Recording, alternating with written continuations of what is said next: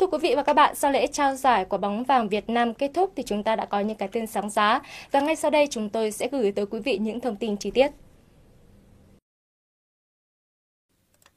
Tối nay ngày 16 tháng 2, Gala Quả bóng vàng Việt Nam 2021 đã diễn ra tại Nhà hát Thành phố Hồ Chí Minh. Các giải thưởng đã được trao cho những người xứng đáng theo đó, tiền vệ Nguyễn Hoàng Đức giành quả bóng vàng nam Việt Nam 2021, tiền đạo Huỳnh Như giành quả bóng vàng nữ Việt Nam 2021 và thủ môn Hồ Văn Ý giành quả bóng vàng Futsal Việt Nam 2021. Theo đó, các cầu thủ bóng đá nam đã gặp rất nhiều khó khăn trong năm 2021. Các giải đấu trong nước đã bị hủy giữa chừng do ảnh hưởng của đại dịch COVID-19. Tuy nhiên, đội tuyển quốc gia đã tạo nên cột mốc lịch sử mới khi giành vé dự vòng loại thứ ba World Cup 2022 khu vực châu Á. Quả bóng đồng Nam Việt Nam 2021 thuộc về Tiến Linh, quả bóng bạc Nam Việt Nam 2021 thuộc về Quang Hải, quả bóng đồng Futsal Việt Nam 2021 thuộc về Pivot Nguyễn Minh Trí, quả bóng bạc Futsal Việt Nam 2021 thuộc về Châu Đoàn Phát, quả bóng đồng nữ Việt Nam 2021